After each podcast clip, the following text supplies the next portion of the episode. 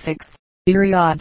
In the end Raleigh returned from the Orinoco laden with no gold, but with heavy tales of the countless booty which he had failed to obtain, and in the existence of which he implicitly believed, as his spirited defense against the charges of his disappointed critics and would-be profit-sharers proves. Once again, after many years, and after he had endured many wrongs, hardships, and imprisonment in England, Raleigh succeeded in 1617 in making his way to Guiana. His health had now become shattered, and he found himself unable to explore the Orinoco River in person, with the result that the absence of his powerful and charming personality, which had affected so much in these regions in the past, was much felt, to the disadvantage of the expedition. A portion of his forces made its way inland, but it was attacked by the Spaniards, and young Walter Raleigh, the only son of the explorer, was slain. On this occasion the party actually discovered four gold refineries. Spain, however, had increased the strength of her position in this neighborhood enormously, and the expedition failed. Raleigh, broken hearted at the death of his son, returned to England. He had procured no gold. All that he had won for himself was the enmity of Spain, which, in the end, through the instrumentality of King James I cost him his head. So much for some of the most important of the early English adventurers in the seas which the Spaniards claimed as their own. To refer to the whole company of notable but the buccaneers in detail is impossible, although so many others, from Cavendish to Sharp, Davis, Knight, and the rest, are worthy of note. There were, moreover, the Dutch freebooters, such as Van Noort, De Weert, Spilsbergen, and others, as L'Hermite, Francois Lolonius, and Bartolomeu Portugues, who ransacked and burned every town which failed to resist their fierce onslaughts from the Gulf of Darien in the north all round the coast to the Pacific Ocean on the west. Chapter X Foreign raids on Portuguese colonies The rivalry which had existed between the Portuguese and the French in the early days of Brazilian colonization has already been referred to. With this exception, the first era of the colony of Brazil was comparatively peaceful that is to say, the Portuguese, proving themselves of a more liberal temperament than the Spaniards, did not suffer from the fierce aggressions of the English and the Dutch to the same extent as did their Castilian neighbors. In 1580, however, the situation altered itself abruptly in a most unpleasant fashion so far as the Portuguese were concerned. In that year Portugal became subject to Spain, and thus the Portuguese colonies were now controlled by Spain. As a result of this Brazil had to undergo the enmity of the English and the Dutch in addition to that of the French. This latter was now of comparatively old standing, the forays and raids of the French had, indeed, continued almost without cessation, Pernambuco and Paraíba being two of the chief spots attacked. In many of these incursions the French were assisted by the natives, with many tribes of whom they had succeeded in establishing good relations. In the course of time, however, it became evident that the French, like the British, were to be feared in these neighborhoods rather on account of their raids than for the danger of a permanent settlement. Until 1580 several English expeditions had proceeded to Brazil, and had succeeded in trafficking with the Portuguese in complete enmity. One or two of the English are even said to have established themselves near Bahia in the quite early days of the colony, and to have lived on good terms with the Iberian lords of the soil. Afterwards, through the instigation of the European officials, this cordiality became lessened, and in 1580, as has been said, the nations proceeded to open warfare in South America. In 1582 Edward Fenton visited the coast of Brazil, and was attacked by a Spanish squadron. One of the latter vessels was sunk, and a decided victory was obtained by Fenton, who, after this, put out to sea. This was the first hostile action undertaken by the English on the Brazilian coast. In 1591 Cavendish came to raid the various settlements. He ravaged many places, and eventually came to Espiritu Santo, where he landed a force, which, through bad generalship, was much cut up by the defenders of the place. Cavendish after this left the coast, and died on the way home to England some say of a broken heart. In 1595 James Lancaster's expedition arrived off Brazil. Lancaster had been brought up among the Portuguese in Europe. He understood their temperament, and was thus especially well equipped to command an enterprise such as this. After taking a number of prizes on the high seas, he fell in with another expedition commanded by Captain Venner, and the two forces united, Lancaster remaining in chief command. The English fleet now sailed for Recife. In the sport they discovered three large Dutch ships, which permitted them to attack the port without interference. Lancaster, who displayed admirable generalship, landed his forces. These surrounded and captured Recife, and the English found themselves masters of a large amount of booty. Lancaster, who was a tactician as well as a fighter, now made terms with the Dutch, and offered them freight to take to England on terms which caused the Dutch ships to abandon their attitude of benevolent neutrality in favor of an active alliance. Shortly afterwards a squadron of five vessels hove in sight. These proved to be French. By presenting them with a gift of Brazil wood, Lancaster won these to his cause as well. So now a fleet of three nations English, Dutch, and French were simultaneously occupied in plundering Recife. Against this force the Portuguese could do little. Fireships and blazing rafts were sent down the river by the garrison who had taken refuge inland, but these attempts were frustrated, and, after some few weeks spent at Recife, Lancaster sailed away with his rich plunder, and the gathering of the hawks dispersed. It is worthy of note that Lancaster exhibited a trait sufficiently rare in his comrades. He apparently remained content with his booty, and determined to enjoy it for he does not appear any more in the character of a buccaneer. The Dutch now gave serious attention to South America, and a West India Company was formed in Holland for no other purpose than to capture and exploit Brazil.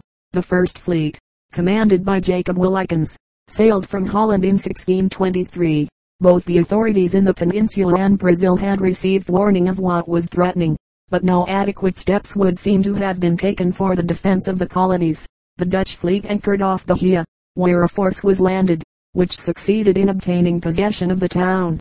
The Dutch were welcomed by the European Jews, who had taken up their abode in that place, and also by the Negroes, both of whom appeared to live in dread of the Inquisition. The Portuguese themselves, in the first instance, fled to the woods, under the impression that the raid was merely temporary, and that a day or two would see their waters free of the marauding bands, and would restore the sacked town to its rightful owners. When it became evident that the Dutch were fortifying the town and meant to retain possession of it for good, the national spirit of the Portuguese proved equal to the occasion, and Bishop Marcos Teixeira, after assuming the garb of a penitent, took command of the army, and hoisted the crucifix for his standard. The bishop proved an able commander, and the Dutch were closely invested in Bahia, finding themselves unable to stir outside their fortifications. In the meanwhile the news of the capture of the capital of Brazil had produced a tremendous shock in the peninsula, and the greatest fleet which had ever sailed south was prepared to assist Bahia. Domino Menezes commanded the Portuguese section of the forces, which consisted of 4.000 men and 26 ships, while Fadrique de Toledo commanded the Spanish fleet of 40 sail, which carried 8.000 soldiers. On March 28, 1625, this formidable array of vessels appeared off the Bahia. The Portuguese colonists had continued to besiege their captured capital, and the bishop, who had striven and fought nobly, died, worn out by too great exertions. At the sight of the Iberian fleet, the Brazilians made a fresh attack upon the capital with enthusiasm, but the rash attempt was repulsed with great loss. Several encounters now took place, and the Dutch sent out fire ships by night in the hope of destroying their enemy. The attempt, however, failed, and in the end the French and English mercenaries in the Dutch service, becoming tired of the struggle, worked their influence in the cause of surrender. Shortly after this occurred, a powerful fleet of Dutch ships, under Baldwin Henrich, came in sight, but on seeing the Spanish standards flying instead of the Dutch, sailed away to the north. Had it remained, it would undoubtedly have gained a decisive victory, since the Iberian forces were in much confusion. The Dutch prisoners were honorably treated, and in the end returned to Holland, where they met with a somewhat contemptuous reception on the part of their fellow countrymen. In 1627 the Dutch West India fleet fell in with a Mexican treasure fleet, captured this in its entirety, and the enormous wealth thus gained gave great impetus to the enterprises of this kind. The Dutch now raided the north of the continent, and in 1629 prepared an important expedition against Pernambuco. Fifty vessels sailed from Holland for this purpose. The force landed under the Dutch commander Wardenberg, and commenced operations in earnest. First the town of Olinda, and then the neighboring town of Recife, were captured. After very severe fighting, it was some while, however, ere the position of the Dutch became secure, and even the short passage between the twin towns could only be effected in circumstances of great danger and difficulty, owing to the raids of the investing Portuguese. Soon after this the Dutch captured other neighboring ports, such as Nazareth and Paraíba. The dominion of Holland in northern Brazil now appeared assured. At the same time the counterattacks of the Portuguese were ceaseless, and the leaders of the Dutch garrisons in South America made representations to the Netherlands in favor of reinforcements and a commander of real note. In response, Prince Maurits, Count of Nassau, was sent out to take supreme control of the Dutch ventures on Brazilian soil. A personality more fitted for this particular purpose could scarcely have been lighted upon, for Prince Maurits was not only a brave soldier, but a tactful and chivalrous enemy. Indeed, his figure stands out in glowing colors in this campaign among the woods of the far southern coast, and the continuance of the Dutch dominion was no doubt largely due to his individuality. His arrival with nearly 3.000 men inspired the worn soldiers of Holland with new confidence. Ceará was captured, and São Jorge de Mina was attacked and taken as well. In his few moments of leisure Count Moritz gave his attention to the improvement of the town of Recife, Olinda being now utterly destroyed, as a result of the numerous battles of which it had stood as the unhappy center. He drained the marshy ground, and planted it with oranges, lemons, and groves of coconut trees, thus embellishing the country in the neighborhood. Very little leisure was permitted for undertakings of this kind, for the Portuguese, persevering in their determination to regain their coastal territories, persisted in their attacks whenever an opportunity offered. A certain number, whose patriotism was less dear to them than their purses, consented to traffic with the Dutch, and the Jews upheld with enthusiasm the interests of the newcomers in this matter, but the Portuguese, on the whole, remained steadfast to their ideals, and refused to have any dealings with the intruders. By this time the Dutch had every right to consider themselves as likely to remain the permanent possessors of northern Brazil. The circumstance, as a matter of fact, which was destined seriously to disturb their dominion came in the light of a totally unexpected happening. Throughout the history of South America, when its lands were the colonies of Spain and Portugal, events in the European peninsula had nearly always been echoed in the southern continent. The event, of course, which had so great an influence on the affairs of both Brazil and the Spanish possessions was the revolt in 1640, when, after her 80 years captivity, Portugal freed herself from the Spanish yoke. Illustration, Efioraneo de Magalhães Ferdinand Magellan, who first discovered the passage to the Pacific named after him. In the north of the colony the new situation led to a somewhat curious and paradoxical state of affairs. The Dutch had overrun northern Brazil for the sole ostensible reason that it was a possession of Spain. Now that Portugal had freed herself from Spain, and that Brazil in consequence was once again a purely Portuguese possession, all reason for the Dutch occupation of the coast of Brazil was at an end. In Europe the situation was this. The Dutch and the Spaniards had been for generations at deadly enmity, while the rivalry between the Portuguese and the Spaniards had induced a hostility rather less deadly, it is true, nevertheless, sufficiently keen for the purposes of war. Thus, with the freedom of Holland from Spain, and with the liberation of Portugal from Spain, the situation of the two, once vassal countries, was identical. They had an interest in common in preserving themselves from the rapacity of Spain. This was all very well in Europe, but in South America matters worked out very differently in actual practice. The Dutch were now firmly established in northern Brazil, having their headquarters at the town of Recife, or Pernambuco. It was not in human nature to give up the fruits of their conquest merely because the Portuguese had driven out the Spanish officials from their territories in Europe. The situation from the point of view of Holland was simple, and could be put in a nutshell. The Dutchmen were willing enough to enter into friendly relations with the Portuguese, but not at the cost of the Brazilian possessions of the Dutch West Indian Company, which had been especially formed for the purpose of acquiring these. Count Moritz of Nassau had proved himself an able administrator, and it was now the turn of the Dutch to intrigue where before they had fought openly. In June, 1641, an agreement was negotiated in Europe between Portugal and the United States of the Netherlands, which concluded a truce for ten years. A year was allowed in order to carry this intelligence to the Dutch commanders in South America and elsewhere. In order to cement this new friendship, the Dutch further agreed to supply Portugal with arms and ammunition to aid in the common fight against Spain. The Brazilian policy of Holland was, however, quite different from that proposed in Europe. Instructions were sent to Count Moritz of Nassau ordering him to continue in the command, to extend the sphere of the Dutch dominion, and, if possible, to capture Bahia. These instructions were largely due to the belief held in Holland that Portugal would be unable to maintain her independence for any length of time.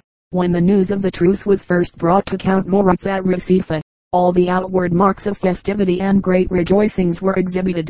A general fraternization ensued, and the late enemies and temporary friends regaled each other at various banquets. Thus Paulo de Acuna, the Brazilian patriot, upon whose outlawed head the count had put a price of 500 florins to which D'Acunha had retorted by placing a price of 2.000 cruzados upon the count's, was now invited to feast with Nassau, and the two entered into an intimate and rather chaffing discussion upon the respective prices they had put upon each other's heads.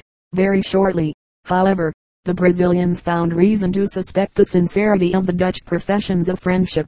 A Dutch fleet sailed north, captured São Cristóvão, and in other places seized a number of Portuguese vessels. The Portuguese now found themselves in something of a dilemma, owing to the very fact of the independence they had won. During the Spanish dominion the ports had been manned by the Spaniards as well as by the Portuguese. This, of course, was no longer the case. Bahia, for instance, had now lost a great part of its garrison. The 700 Spaniards and Neapolitans who had served there were honorably treated by the Portuguese, and were sent on their way to Europe, but were captured by the Dutch ere they had left the coast. The Dutch aggression, as a matter of fact, was not confined to South America. A Dutch force of 2.000 regular troops had entered Sao Paulo de Luanda, the capital of Angola. The loss of this important Portuguese possession on the west coast of Africa produced a direct effect on South America for it was from here that the Brazilians had imported all their African slaves. Thus the whole of this traffic passed entirely into the hands of the Dutch for the time being. Moritz of Nassau went the length of suggesting that the territory of Angola should become an appendage of that of Dutch Brazil, as the two were bound so closely by this traffic.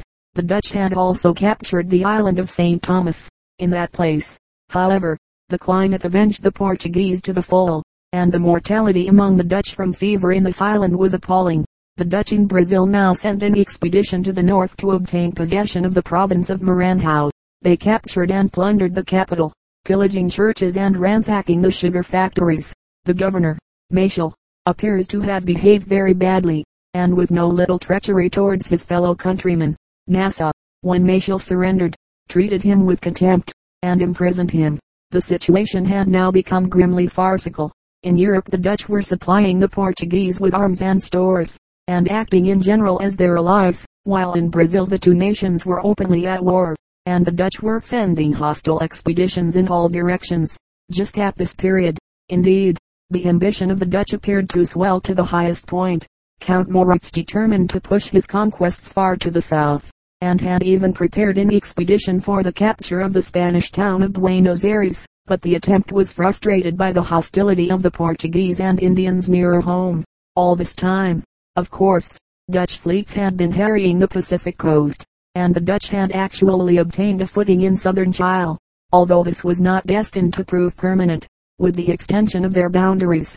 However, it was but natural that the difficulty of preserving their dominion should increase. In Maranhão, freshly conquered as it was, Rebellion broke out almost as soon as the Dutch had established themselves. Desperate fighting took place in the neighborhood of the capital, and many barbarities were committed on both sides. The Dutch governor, in a fit of exasperation, delivered 25 Portuguese to the savages of Ceará, and sent 50 to the Barbados to be sold as slaves. The English governor, however, after he had received these latter on shore, set them at liberty and administered a severe reproof to the agent who had offered white men for sale in this way. Owing to happenings such as these the bitterness between the two races increased. In the end Maranhão was regained by the Portuguese, and the fort of Ceará itself was surprised by a force of Tupã Indians and its garrison massacred. These occurrences were ominous, and the turn of the tide seemed to have set in Prince Moritz of Nassau now sent in his resignation, and, after leaving everything in a state of complete preparedness, set out for Europe, accompanied by no fewer than 1.400 persons all told, a force which could ill be spared from Brazil at that period. Among them were a few Indians who were taken to Holland to demonstrate to the inhabitants of that country the accomplishments of their countrymen, and the nature of the new subjects. Nassau had governed the captured territories in a liberal and imperialistic spirit, and his personality had been popular to a certain extent even among the Portuguese. His absence was severely felt, and the policy of the West India Company, in itself parsimonious and somewhat petty, undoubtedly suffered much from the want of his presence, for during the time that he was in power he had restrained the excesses of his own people, and used no little tact towards the Portuguese. His rank, moreover, counted not a little in winning their esteem. The new authorities had not the influence over the soldiery that Prince Maurits had enjoyed, and lacked not only experience but judgment. Shortly after the Sturt van Hoogstraten, a Dutch officer, offered his services to the Portuguese, and various other symptoms portended a break-up of the organization of the Dutch West India Company. Several attempts at insurrection took place in the neighborhood of Recife itself, and the methods of the Dutch in repressing these became increasingly harsh. Some of the malcontents were hanged, and in several cases their hands were lopped off before death. The Brazilian patriot, João Fernandes, now became very prominent, and the Dutch in consequence began to be more and more harassed. The woods in the neighborhood of the town sheltered numbers of discontented Portuguese and Indians, who had collected stores and weapons, and had hidden themselves in the recesses of the forests until the time came for them to sally out for the attack. Several expeditions sent out by the Dutch to break up these bands were unsuccessful. The Portuguese either eluded them, or the Dutch fell into the ambushes prepared for them, and suffered loss without being able to retaliate. Every month the Portuguese grew stronger in numbers, and attacks were now frequent on the Dutch isolated settlements, many of which were captured and the inhabitants massacred. The Portuguese were determined to surrender none of the advantages which the nature of the country offered them, and thus the warfare still remained of a guerrilla order, and upon the sullying out of a formidable Dutch force, the Portuguese, with their Indian allies, would disperse in the dense forests, and come together again when the Dutch had concluded their march. The retaliatory methods of the Dutch served to enrage the Portuguese beyond all bearing. The Council of the Dutch West India Company issued a proclamation to the effect that all women and children in the towns, whose husbands and fathers were rebels, were to be evicted from their houses and left to fend for themselves. The idea seems to have been that these people would flock to the insurgents and thus hamper their movements. The result was that the unfortunate women and children were exposed to the mercy of the weather and the forests. Joao Fernandes had now collected a formidable number of men, and, posting these about nine leagues to the westward of Recife in a spot of great strategic advantage, he awaited the Dutch advance. 1,500 Dutch troops, aided by a number of native auxiliaries, came on to the attack. Three times they advanced and drove the Portuguese and their Indian allies some way up the hill on the sides of which they were posted. But each time the Dutch lost more and more men from the ambushes in the thick cane brake which covered the ground. In the end the Dutch retired, having suffered very severe casualties. It is said that 370 of their force were found dead upon the field. Beyond the same number died on the retreat, while many hundreds were wounded. The Portuguese assert that their army consisted of 1.200 whites, aided by about 100 Indians and Negroes. This fight had very important consequences, since it enabled the Portuguese forces to arm themselves with the weapons left on the field by the dead and wounded Dutch. During all this time the authorities at Bahia had remained quiescent, since officially no state of war existed, and in the eyes of the government the Dutch were supposed merely to be quelling some revolutionary movements ere they departed for Europe. Now the time came for this farce to be ended and the governor of Bahia sent troops to the north to join the insurgents in their struggle against the Dutch. The traitor Hoogstraten now definitely joined these forces, and the whole of the country south of Recife fell once more into the hands of the Portuguese. During this period the bitterness between the two armies was still further accentuated by the massacre of Portuguese by the Tupã Indians at Cunhao. This atrocity, as a matter of fact, was perpetrated on the initiative of the Indians alone, but at the time the Dutch unjustly, as it turned out were blamed for it. This circumstance induced retaliation, and eventually caused many barbarous acts to be done on both sides. After the fortunes of war had fluctuated on various occasions and the Dutch had alternately been defeated, received reinforcements, and become temporarily victorious again, the war came to an end. The Dutch consented to withdraw entirely from Brazil, to surrender Recife and all the remaining forts which they possessed as well as the island of Fernando de Noronha. In return they were granted an amnesty, which was extended to the Indians in their service. Arrangements had been carried almost to a conclusion when the Dutch showed themselves prepared to continue the campaign in South America. This threat of renewed aggression had the effect of increasing the liberality of the Portuguese terms. The ensuing negotiations were considerably assisted by Charles I, of England, who, about to marry Catherine of Portugal, strongly took up the cause of the Portuguese in South America, and announced to the Dutch his intention to ally his forces with those of the Portuguese, and, if necessary, proceed to extremities. These representations of Charles were taken up by France and Portugal, and the Dutch, as a result, decided to waive some of their wilder claims. Before, however, the treaty was finally concluded, it was found necessary to pay certain sums in the nature of a ransom to the Dutch. These consisted of 4.000.000 cruzados, in money, sugar, tobacco, and salt which were to be paid in 16 annual installments. All the artillery taken in Brazil, which was marked either with the arms of the United Provinces of the Netherlands or of the West India Company, were to be restored to their former owners. Thus, although Portugal may be said in one sense to have cooped the Dutch up within a narrow strip of remaining territory, and to have been on the point of expelling them from Brazil by the sword, actually the withdrawal was only effected by the payment of this heavy ransom. As Southey has it, the Portuguese consented to pay for the victory which they had obtained. Chapters I The colony of Peru with South America now definitely settled. We may glance at the various provinces which constituted the Spanish-American continent. For a long while after the first establishment of the Spanish dominion the divisions between the various districts remained far fewer in number than was later the case. South America may be said to have been partitioned off in the early days into four main divisions. The northernmost of these was commonly known as Terra Firma, and comprised New Granada and the neighboring districts. This area is now occupied by the republics of Colombia, Venezuela, and Ecuador. To the south of Terra Firma the Viceroyalty of Peru extended itself, bordered on the south by the province of Chile, while to the east, occupying the remainder of the continent as far as the Brazilian frontier, and stretching over the fertile plains to the south, was the great province of Paraguay which included the territories now contained in Argentina, Uruguay, Paraguay, and part of Bolivia. Seeing that the headquarters of the colonial government was vested in Peru, it would be as well to deal with this portion of the continent first. Peru constituted in the first place the sole viceroyalty, and subsequently the senior viceroyalty, of Spanish South America. Lima, its capital and the seat of government, took care to distinguish itself from any other colonial city of the continent. Certainly no other town possessed such buildings and architectural decorations as those of which Lima could boast. The home of the viceroy. It was a city of pomp, processions, and stately movements.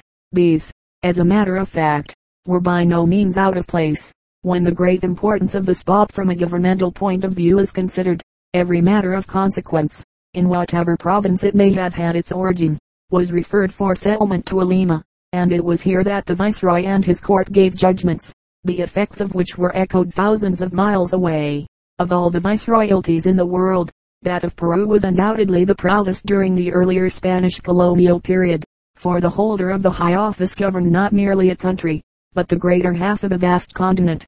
Seeing that the colonial policy of Spain invariably tended to pit one of her subordinate powers against another in order to avoid the acquirement of too much authority on the part of any special person, it was only natural that the authority of the viceroy, although great, was not supreme even in his own dominion. There were matters which had to be referred to the court of Spain, but even in these the importance of Lima remained in one sense unimpaired, for Lima then became the mouthpiece of the continent, and it was through her officials that the case was presented for the deliberations which pursued their leisurely course in Europe. The palace of the viceroy represented, naturally, one of the chief buildings in the capital, Impressive as was the authority of this high official, he was wont to live even his private life in great state. As a rule he would set apart a short while in the morning and afternoon for the personal reception of petitions. There were, of course, numerous public functions in which it was his duty to take part. Thus, on the arrival of any new laws or decrees from Spain, the viceroy was accustomed to proceed to the council hall, where these were delivered to him. He would then salute the documents by kissing the king's signature and by laying the paper on his head. Many of these viceroys were notably honorable men, who refrained from taking a greater share than was necessary in the financial arrangements of the New World. At the same time, The opportunities for self-enrichment during the five years tenure of office were quite unusually numerous. Not a few of the occupants of this post took advantage of these, and the extravagant manner of their subsequent life in Spain upheld to the full the popular tales which were current concerning the fabulous wealth of the Americas. To go back to the Earl,